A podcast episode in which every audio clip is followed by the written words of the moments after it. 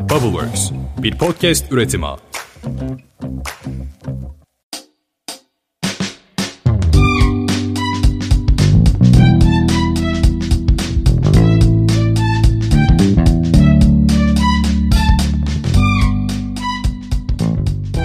Merhabalar, Podcast Boşler'in 33. bölümüne hoş geldiniz. Ben Seha. Ben de Atakan. Bu hafta konuğumuz Skatium'un kurucusu Safa Yerliyurt. Safa hoş geldin. Merhaba, hoş bulduk. Hoş bulduk Seha. Valla biz böyle Skatium'u Atakan'la bayağıdır zaten tanıyoruz böyle neredeyse. Başından beri diyebilirim hatta. Safa'yla da tanışıyoruz. Çok sevdiğimiz bir girişim. Hikayesini takip ettiğimiz girişimlerinden bir tanesi. Biz şöyle yapmıştık Safa. Bir bölümümüzde böyle demokratikleştirme yapan startupları konuşurken Skatium'un örneğini vermiştik. Bu doğru mu? Yani doğru bir tanımlama mı yaptık? Yani tabii bu aslında bizim böyle misyonumuzu işte cümlelendiğimiz bir şey olmuş toplantıda. Orada en çok geçen kelimelerden biriydi. Doğru doğru bir tanım. Yani futbolcuları kendini gösteremeyen futbolcuları kulüplerle buluşturan, analizler yapan, raporlar yapan bir platformsunuz. Tekrar hoş geldin. Aynen öyle. Hoş bulduk. Evet Safa, vakit ayırdığın için teşekkür ederiz. Çok da ciddi bir yoğunluğu vardı arkadaşlar Safa'nın. Tabii malum çok başarılı, güzel bir yatırım turunu kapattıkları için bunun bir sürü de evrak işi oluyor. Dışarıdan gözüktüğü gibi işte parayı kaptık ama bundan sonrasında güzel işler yapacağız, bunu growth için kullanacağız, şöyle yapacağız, böyle yapacağız ama işin arka planında da bir sürü zorlukları var. Bunları zaten Safa ile de ayrıntılı şekilde konuşacağız.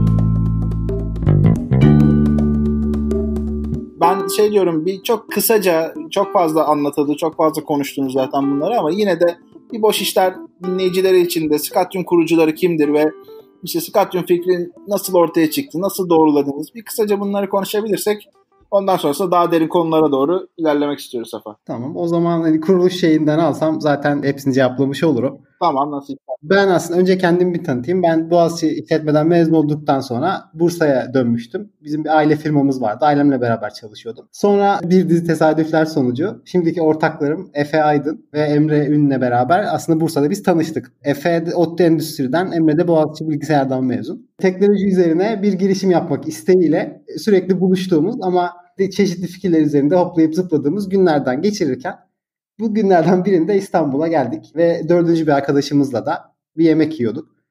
Onun da aslında bir futbola çok ilgili bir spor avukatlığı firmasında staj yapan bir arkadaşımızdı o zaman. Ve o da demişti ki ben büyük kulüplerden birine bir yönetimden çok güçlü birine oyuncu listesi verdim. Ve çok iyi oyuncuları önerdim ama hiçbir şey olmadı diye anlatınca biz de dedik ki aslında bütün birçok taraftar, birçok futbol sever. Biz de onlardan 300 bu arada futbolu ve futbolcuları takip ediyor. Hayatları futbol ve çok aslında oyuncuları çok iyi tanıyorlar. Kulüplerden daha iyi tanıyorlar ama bu da kulüplere ulaşmıyor. Ve biz bunu fark ettiğimizde zaten üzerinde gitmeye başladık. Aslında scouting fikri ve demin bahsettiğimiz demokratikleşme de orada doğdu. Yani biz şu anda kitle kaynaklı bir şekilde scouting platformuyuz. Scouting'de futboldan böyle anlamayan arkadaşlar için bir araya sıkıştırabilirim. Oyuncu yetenek avcılığı diyebilirim çok çok kısaca aslında. Benim bir tane çok yakın liseden bir arkadaşım var. FIFA menajerlik bir de oyun ismi. Yani böyle deli gibi oynuyorlardı. Yani çocuk hiç ders çalışmıyor normalde. Ders çalışma gibi bir adeti kültürü olan biri değil. Ama sayfalarca böyle notlar alarak takımları inceliyordu, transfer yapıyordu. Gerçek maçları da izliyordu. Kendi de orada işte oyunda da antrenörlük yapıyordu. Böyle oradaki tutkuyu özellikle Türkiye'de de çok ciddi bir pazar var. Yani ciddi bir tutku var. Futbol tutkusu. Onu bir şekilde faydaya dönüştürmek bence süper bir fikir. Sizde de mi öyleydi? Yani futbol tutkusu şeyden mi geliyor? Menajerlik, işte onları yönetmek, o arzu. Yani ben de o işte FB'yi çok aslında uzun süredir oynamıyorum. Çünkü böyle rüyalarıma falan giriyor oynadığım zaman. Bayağı ciddiye alıyorum. Dolayısıyla dediğin çok doğru. Yani biz de futbol severiz. Benim hani futbolun içinde olmak isteğim hep vardı ama hani startup şeyiyle beraber olmasını hiç hayal etmemiştim açıkçası. Evet ya o şekilde söyleyebilirim. Futbolu seviyoruz ama tabii o sektördeki o deneyimimiz yoktu. Yani bir kulüpte ya da bir oyuncularla konuşmuşluğumuz öyle bir şeyimiz yoktu. Futbol severdik aslında. Ve yani çok da şanslısınız bence. Çünkü her gün işe giderken sevdiğin bir şey yapıyorsun ve bu girişiminize de çok etkiliyor. Zaten bu dışarıdan da gözüküyor yani severek, tutkuyla yaptığınız şanslı girişimlerden bir tanesiniz. O kurucuyla ürünün uyumu diye tabir ettiğimiz şeyi gerçekten Skatium'da ben çok görüyorum yani. Tabii şey ekip içinde de çok şey oluyor yani futbol kayıyor muhabbet bazen hani bir, bir anda böyle, ayaküstü şey dönüyor bir anda konuşuyor da oluyoruz. Ee, güzel oluyor. O, o tarafı keyifli gerçekten. Ben aslında onu da soracaktım. Katyum ekibinde futbolun yani ekip kültüründe daha doğrusu futbolun nasıl bir yeri var? İşte atıyorum halı saha maçı yapma veya işte oturup beraber bir maç izleme ne bileyim ne oluyor ne bitiyor veya mesela işe alırken futbolla ilgili bir şeyler soruyor musun? Yani normal sevgi anlamında veya bir şeyleri takip etme anlamında. İlk önce halı sahadan başlayayım. Halı sahada bizim Türkiye'nin 50'den fazla şehrinde 170'ten fazla scoutumuz var aslında. Onlar sayesinde biz bu oyuncu keşiflerini yapıyoruz. Yani onlarla bir araya gelip yaptığımız halı saha maçları oluyor ama takımları karıştırıyoruz dengesizlik olmasın diye. Ee, çok iyi oynadığımızı söyleyemem açıkçası. Ama tabii bununla beraber yani bir bizim için şey olmuyor. İşe alım tarafında e, bir hani şey faktör olduğunu söyleyemem. Tabii ki de hani konuşuyoruz. İlla ki çünkü çok artı bir faktör o. Futbolu seven birinin hani işe bakışıyla daha hani en, hiç hiçbir şey olmasa daha çok efor zaten sarf edebiliyor ama bizim için bir ana şey değil. Yani tabii ki her şey için farklı. Marketing tarafında da olmazsa olmaz mesela. Yani marketing tarafında Milan'ın efsane kadrosundan 5 kişi sayamayan gelemiyor mu? yani Yok öyle bir şeyimiz yok. En azından kaleci, en azından defanstan birer kişi falan saysa olur. Hayır ben şu an yeteneklerimi söylüyorum da belki sorarsın diye. Milan'ın o kadrosunu biliyorum.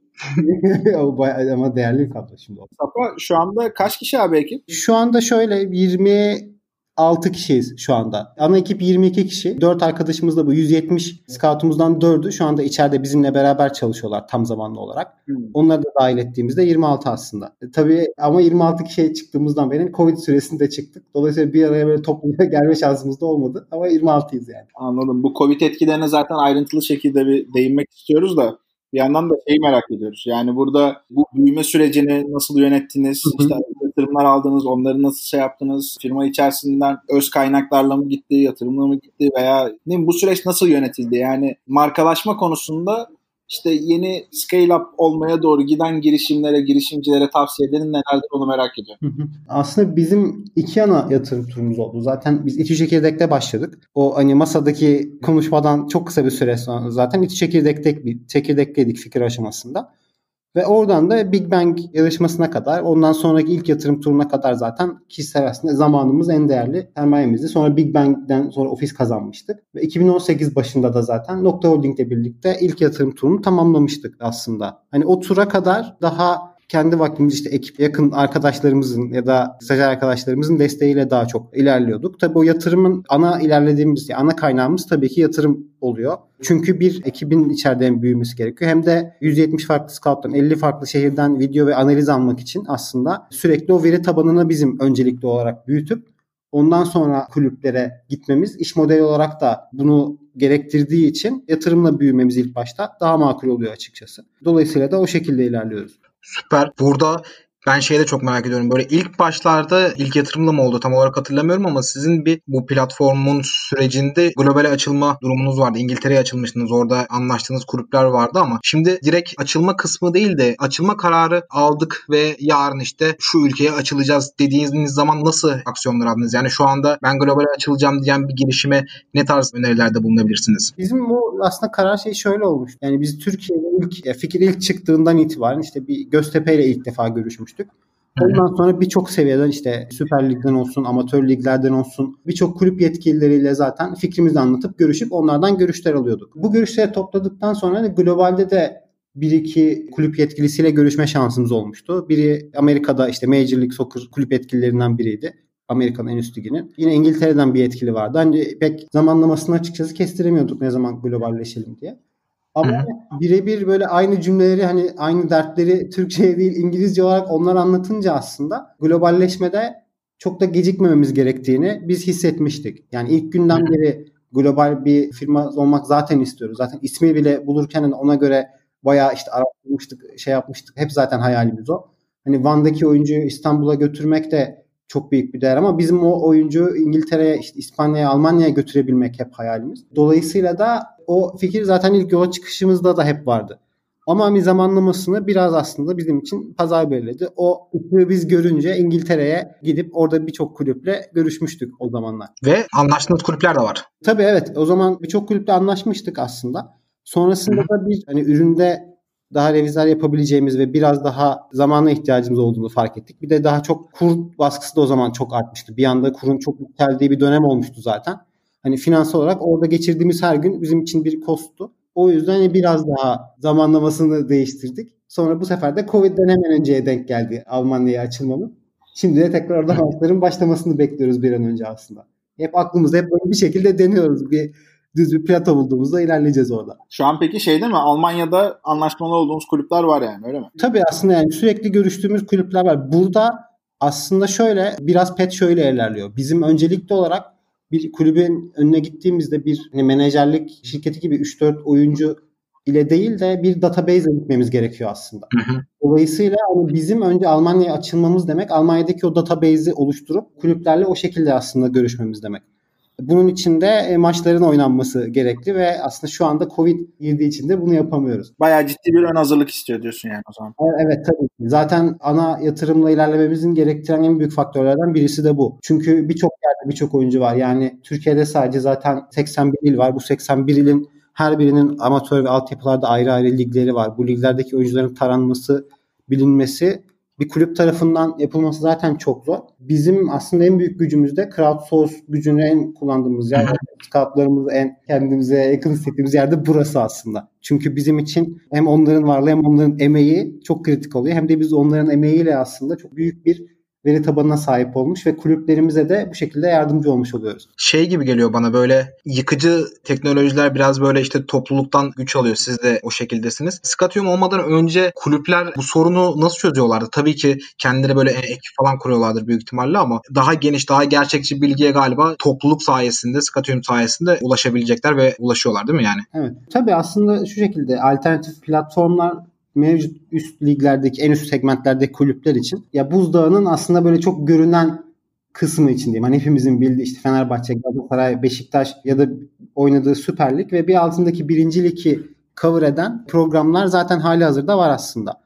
Fakat bizim burada sunduğumuz değer daha alt ligleri ve amatör ligleri kabul etmek oluyor. Şu an büyük e, yine bahsettiğim ilk iki üst ligdeki kulüplerin scout ekipleri bir kısmının mevcut ve bu programları kullanıyorlar. Tabii ki de hani oyunculardan haberdarlar ama olay altyapıya ya da genç yaşlardaki oyuncuları takip etmeye geldiğinde kendi scout ekipleri birçok maça gitmek, takip etmek zorunda kalıyor ki alt liglerdeki kulüplerin buna kaynak ayırmaları zaten mümkün değil. Bizim de aslında o onların hani sadece zamanlarını ayırıp programımızı kullanarak o yoldaki zamanı kaybetmeden ideal aradıkları ideal oyuncuya ulaşabilmeleri onlara sunduğumuz değer şey kullanımı var mıydı? Şimdi e, böyle düşününce aklıma geldi. Ben mesela çok büyük bir kulüpte scouting'in başında ya da orada çalışan biri olsam scouting benim kullanacağım ürünlerden biri olur. Öyle bireysel kulüplerle çalışan ve bireysel ürünü kullanan insanlar var mı? E, tabii onlar için de ayrı bir modülümüz var. Hı. Aslında bizim temel hani e, müşteri değerlerimiz bir kulüpler, federasyonlar ve futbol profesyonelleri diyebilirim aslında.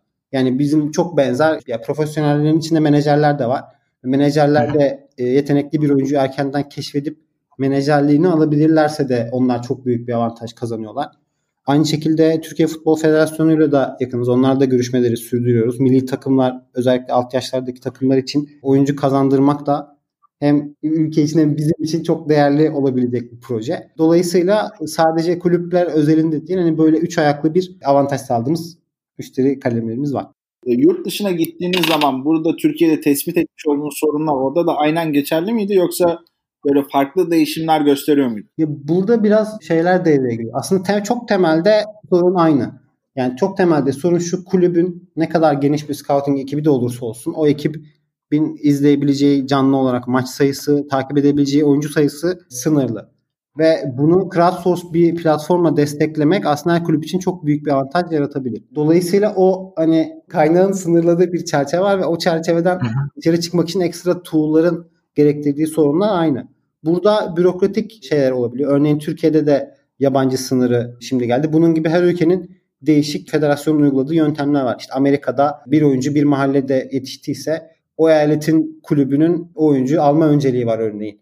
E, yani oyuncu bilinirse eğer önce keşfetmek hiçbir şey fayda olmuyor. O kulüpten izin almak gerekiyor gibi. Bu şekilde aslında o dolayısıyla girecek pazarın dinamiklerini ve futbol ekosistemini de çok çok iyi bilmek gerekiyor. Bizim Almanya ve İngiltere üzerinde yoğunlaşmamızın aslında sebebi de tabii o araştırmalarımız sonucu o ülkelerin daha uygun olması bizim için. Ama ya sorunun temelinde ihtiyaç aynı mı? Evet aynı. Yani çok büyük, çok çok büyük çoğunluğu aynı. Sadece yöntemler ve şeyler değişken. Evet yani futbol zaten evrensel. Orada sorunların aynı olması da çok e, olası. Bu da aslında sizin için büyük bir avantaj yani. Nereye giderseniz gidin. Çünkü bir insan mesela şeyi düşünüyorum. Yurt dışına çıkınca herhangi bir ortak kültürel paydada buluşamadığın bir insanla bile futbol üzerinden konuşabiliyorsun. Çünkü o atıyorum Galatasaray'ın e, UEFA şampiyonluğunu biliyor. Sen onunla ilgili başka bir şey biliyorsun ve saatlerce sohbet edebiliyorsun. Futbolunda böyle bir zaten global bir avantajı var yani. Evet, evet, kesinlikle öyle. Evet. Onu çok hissediyoruz. Yani bizi diğer ülkelerden hani Türkiye'den gidip yabancı ülkelerde çalışan futbol profesyonellerinin aracılığıyla ilgilenip arayan kulüpler de oluyor değişik ülkelerden. Tabii ki de ilgileniyoruz. Bayağı onlardan da çok değerli çıkarımlar alabiliyoruz açıkçası.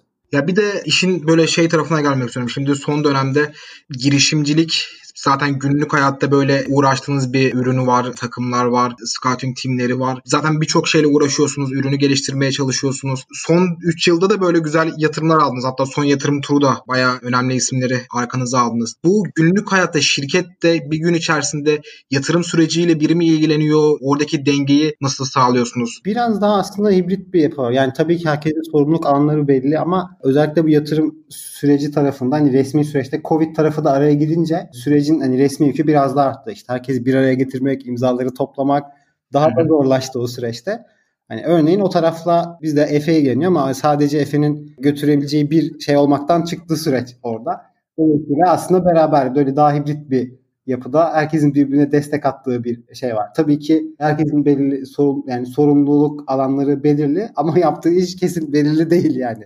Zaten şey bu tip durumlarda genelde girişimlerin süreçleri de çok farklı oluyor. Herkes farklı yöntemler deniyorlar. Amaç bir şekilde o işte kapitale ulaşmak ve faydalı bir şekilde ürünü geliştirmeye çalışmak. Sizin son turda şey kısmı çok iyi bence. İşin içerisinde çok değerli insanlar var zaten yine devam yatırımı gibi de olmuş ama yeni katılan isimler de var. Nevzat Aydın zaten işte futbolla çok ilgileniyor. Eskiden Trabzonspor'un yönetimindeydi. Iziko'nun kurucusu Barbaros Özbuğtu var. Yani bu isimlerle birlikte bu yatırımı nasıl değerlendirmeyi düşünüyorsunuz? Yani bundan sonra böyle bir daha çok globalleşeceğiz yok ülkede büyüyeceğiz, ürünü değiştireceğiz gibi ne türde şeyler olacak değişiklikler? Son dediklerinin hepsini yapmamız lazım yani. Hepsini birden aslında diyoruz. Ama tabii ki ya şaka bir yana e, aslında en büyük idealimiz ve arzumuz globale gitmek. Çünkü hem şey tarafı var hani bir oyuncuyu Van'dan yurt dışına götürmek de değer ama bir yandan da hani sistemin e, kapital olarak sunduğu değer de o zaman çok artıyor. Yani İngiltere'deki kulübe Türkiye'deki bir yeteneği keşfettirip transfer edip sonuç almasını sağlarsa sistem o zaman inanılmaz değer ya. Evet, yarattığı değer de çok büyüyor. Dolayısıyla en hani tepedeki hedef her zaman zaten globale gitmek. Bu yatırım turunda da yine aslında aynısı olacak. Yani ürün tarafında yapılabilecek şeyler bitmeyecek çünkü. Pazar sürekli değişiyor. Oyunun Tabii ki. E, dinamikleri de yani taktiksel yönü de oyunun sürekli evrim geçiriyor. Orada kulüplerin ihtiyaçları da aslında sürekli değişiyor. Ben hani scouting'da futbola dair en, yani bir futbolun oyun tarafını hiç bilmediğimi anladım ben bu üç senede. Öğreniyorum yavaş yavaş inanılmaz ayrıntılı ve şey yani sürekli değişiyor. İşte oyun da sürekli değiştiği için o zaten hiç bitmeyecek bir aslında mücadele. Ana odamız tabii ki bu yatırım turuyla global bir girişim olmak olacak. Valla Safa sen bile bilmediğimi fark ettim diyorsan herhalde yani şey var ya neyi bilmediğimi bilmiyorum diye bir şey var ya tam olarak o noktadayımdır diye yapıyorum yani. Ben bölümden önce şey diyorum Atakan'a. Safa ile oturup sana offsite anlatırız falan diyorum. Giriş dersini var. 101 ben anlatabilirim. Orada şey yok. Valla o seviyedeyim ama yavaş yavaş bu konuda şey yapacağım ya. Sen de konuştuktan sonra karar verdim. Bu konuda biraz kültürleneceğim yani. Evet. evet destek olabiliriz abi her zaman. Eyvallah. Ofiste bir... Atakan çok şanslısın ya. Scatium'u tanıyorsun, Safa'yı tanıyorsun bence. Hata ben de bugüne kadar değerlendirmedim ya. Her gün bir soru sorsam ne kadar bilgim olur diye. Abi şimdi birazcık şeye doğru gelmek istiyorum. Bu pandemi sürecini nasıl etkilediğini, klasik geyiklerini konuşmaya gerek yok. Bunun pandemi bizi çok değiştirdi. Yeni normal efendime söyleyeyim bundan sonra hiçbir şey eskisi gibi olmayacak falan gibi konuların hepsini biliyoruz. Bu scoutların deneyimi burada değişiyor. Yani sonuçta maçları bile canlı izleme durumu işte uzun zamandır ortadan kalktı. Maçlar olmadı bile veya şu anda videolar üstünden gidiyor. Bu scoutların yapmış olduğu işi nasıl şey yapıyor? Etkiliyor? Aslında şöyle etkiliyor. Biraz daha hani dijital yine belki klişe olacak ama dijitale mecburen yönümüzü çevirdik. Şu şekilde oldu aslında. Biz Mart'ın ortasında hani herkesin Covid'in Türkiye'ye geldiği işte o herkesin ne yapalım ne edelim diye belirsiz olduğu bir dönem vardı. Biz o dönemde aslında hem e, yatırım turunu sürdürmemiz gerekiyordu hem de maçların durması aslında bizi çok etkilemiş. Etkileyeceğini anlamıştık. Dolayısıyla aslında şöyle bir yön çevirmemiz oldu. Biz o zamana kadar birçok ülke, birçok şehirden birçok maç videosu zaten topluyorduk. Ve bu videoların aslında ayrıntılı olarak analizini yapmamız ve futbolcu modülümüzü tekrar aktive etmemiz için bir şans olduğunu aslında fark ettik. Bizim için böyle bir iki fırsat yarattı pandemi süreci. Dolayısıyla da biz hem şu anda bütün elimizde bulunan maç videolarının ayrıntılı olarak çıkarımını ve oyuncuların indekslenmesini yapıyoruz. Hem de bir yandan da zaten geliştirmiş olduğumuz ama yeni birçok özellik eklediğimiz futbolcu modülüyle futbolcuların da evde olmasını göz önünde bulundurarak onların daha çok zaman ayırabileceğini düşünerek o modüle aslında ağırlık verdik. Futbolcu modülünde tam olarak ne oluyor ya? Ben onu kaçırdım galiba. Evet evet yok ondan hiç bahsetmedik aslında. Onun duyurusunu yaptığımız bir program mı bu? Güzel. evet yani sosyal medyada aslında duyurularını yapmaya başladık şu anda. İlk satışlarımızı da gerçekleştiriyoruz o tarafta ama Burada aslında oyuncu arkadaşlarımızın ana sorunlarından birisi keşfedememek ve kulüpler tarafından görülememek. Biz hem bunun için hem de bir oyuncunun maç videosu çekildiyse ve ayrıntılı olarak scoutlarımız tarafından analizi yapıldıysa feedback alıp kendilerini geliştirebilmek için bu analizlerini görebilecekleri ve kulüplere kendilerini ulaştırabilecekleri bir aslında platformumuz var futbolcular için.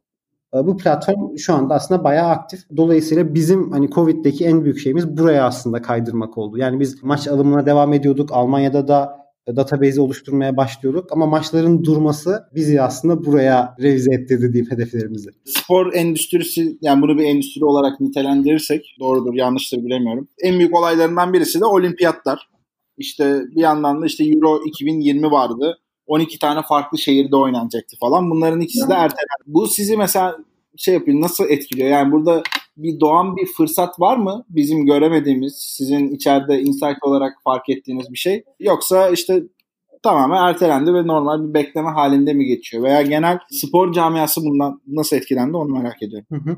Yani aslında şöyle bir anlamda olimpiyatların ve Euro 2020'nin ertelenmesi hani 2. Dünya Savaşı'ndan beri ikisi de ilk defa olan şeyler ve dolayısıyla hani o an ilk olduğunda hani ben çok ya kişisel olarak çok şey hissetmiştim yani olayın büyüklüğünü anlatan şeylerdi ama şu an baktığımda bütün ana majör ligler tekrar başladı. Hepsi tekrar oynanıyor. İşte NBA başladı arka tarafa işte seyircileri ekranlar koymuşlar. Bütün salonu öyle kaplamışlar vesaire. Eğlence sektörü aslında bir zorunluluk değil evet ama sektör ve büyük markalar, büyük ligler çok çabuk uyum sağladılar bence.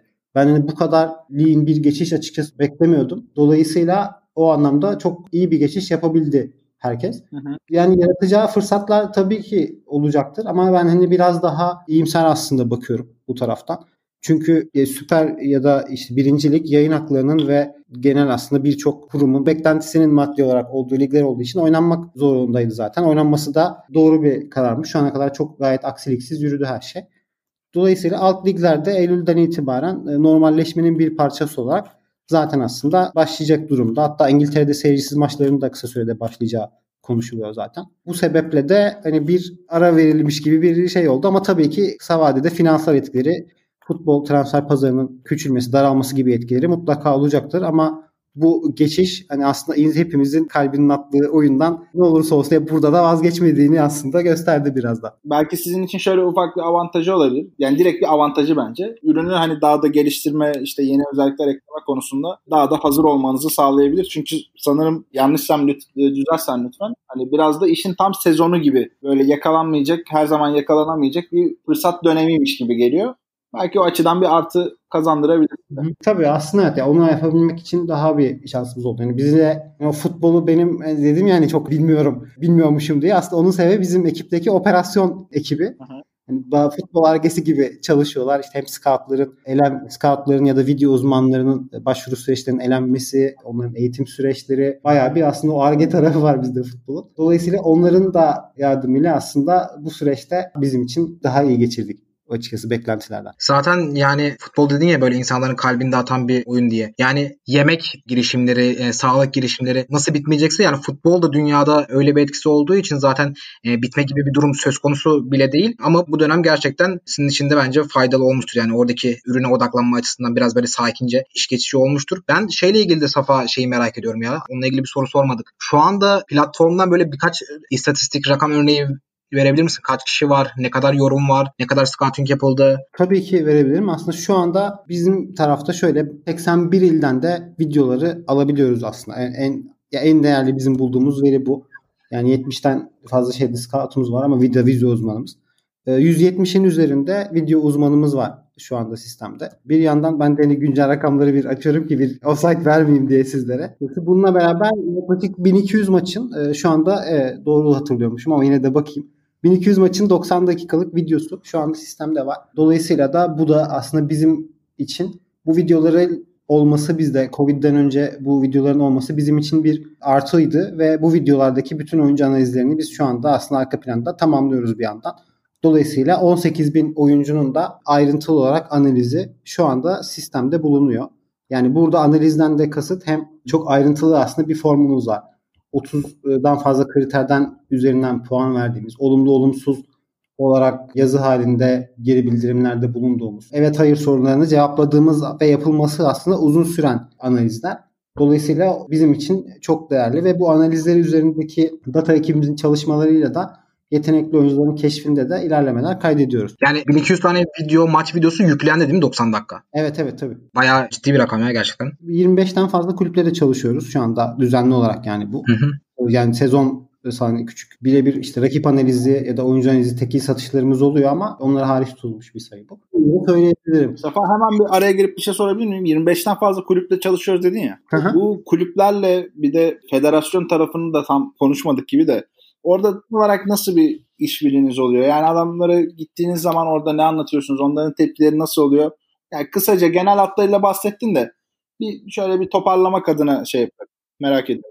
Ya bu da aslında profesyonel ve amatör kulüplerde belki çok ayırarak çok kısaca anlatabilirim. Türkiye'de 7000'den fazla kulüp var ve bu kulüplerin 127'si profesyonel yani ilk 4 lig olarak geçiyor. Dolayısıyla özellikle profesyonelin de profesyonel yani o ilk 2 lig, Süper Lig ve 1. Lig'in ihtiyaçları diğer kulüplerin ihtiyaçlarından daha farklı.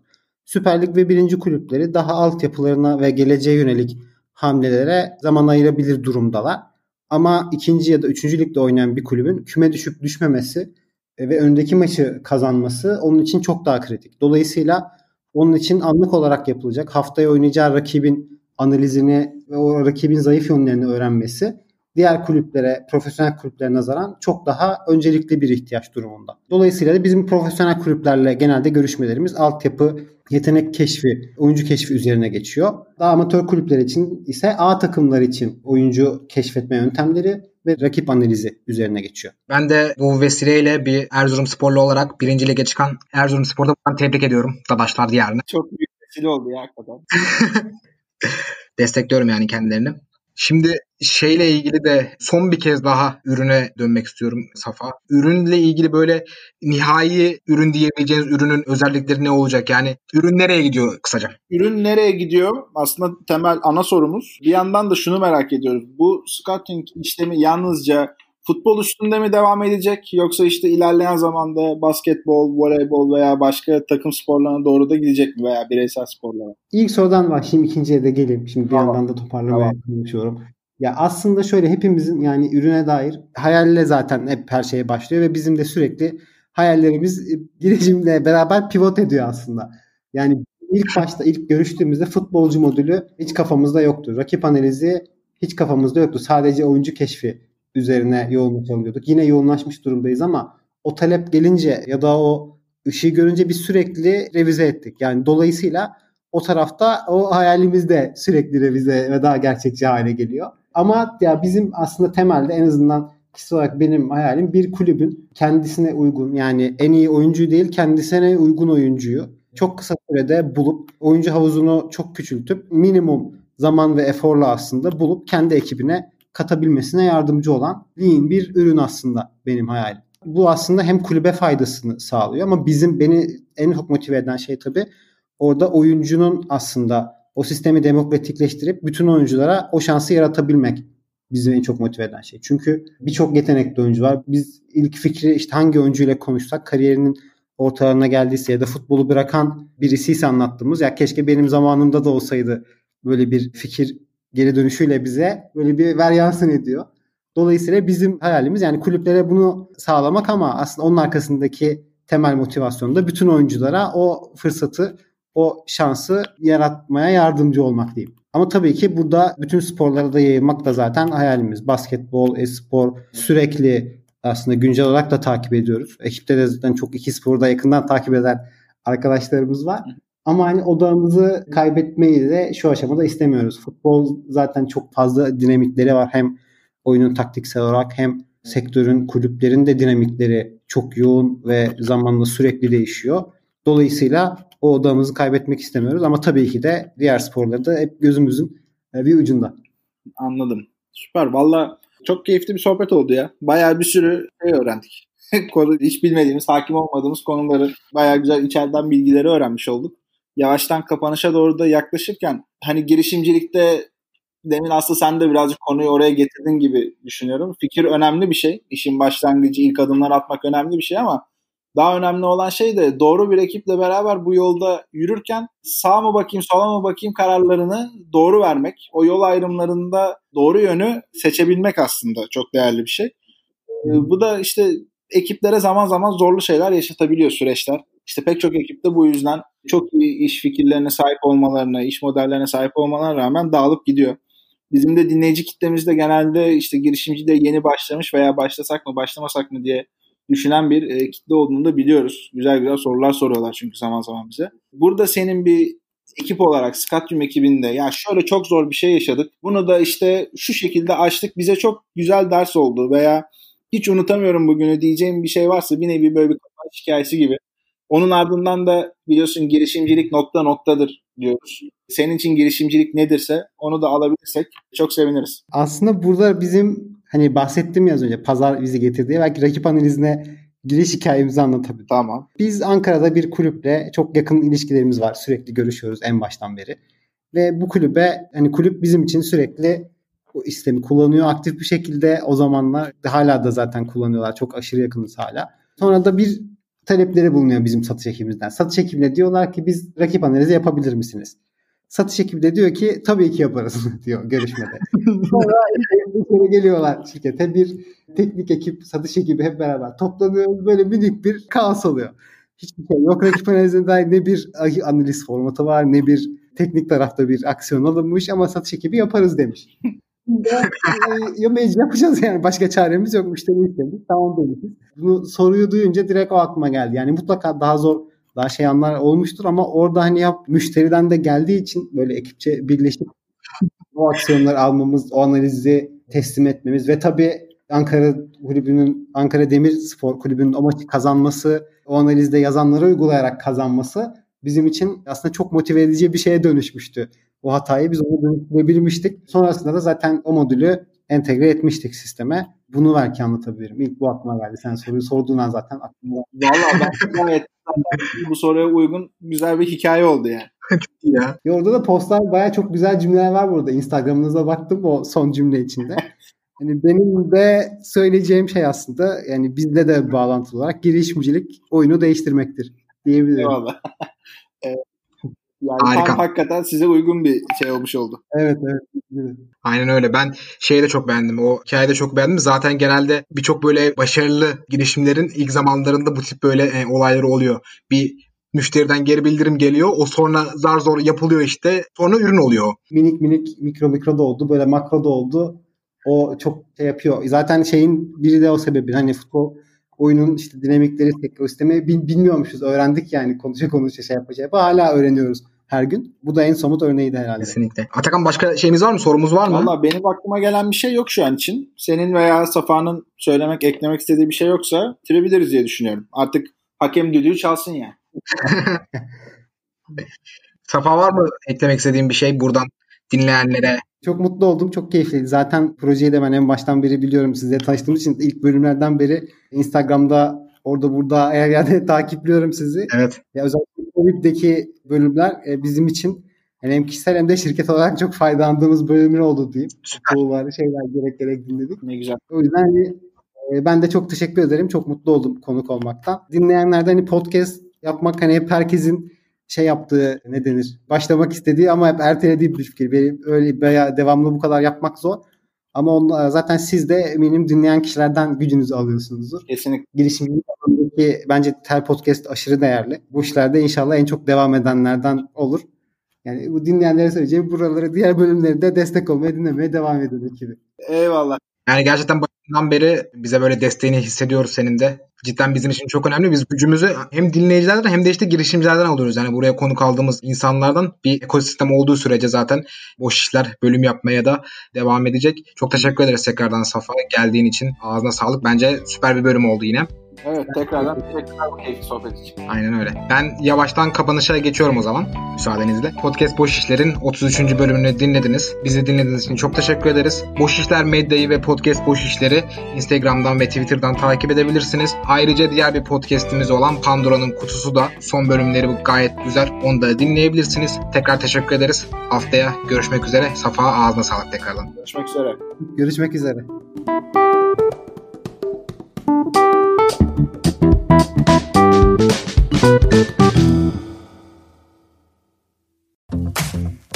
Bubbleworks, bir podcast üretimi.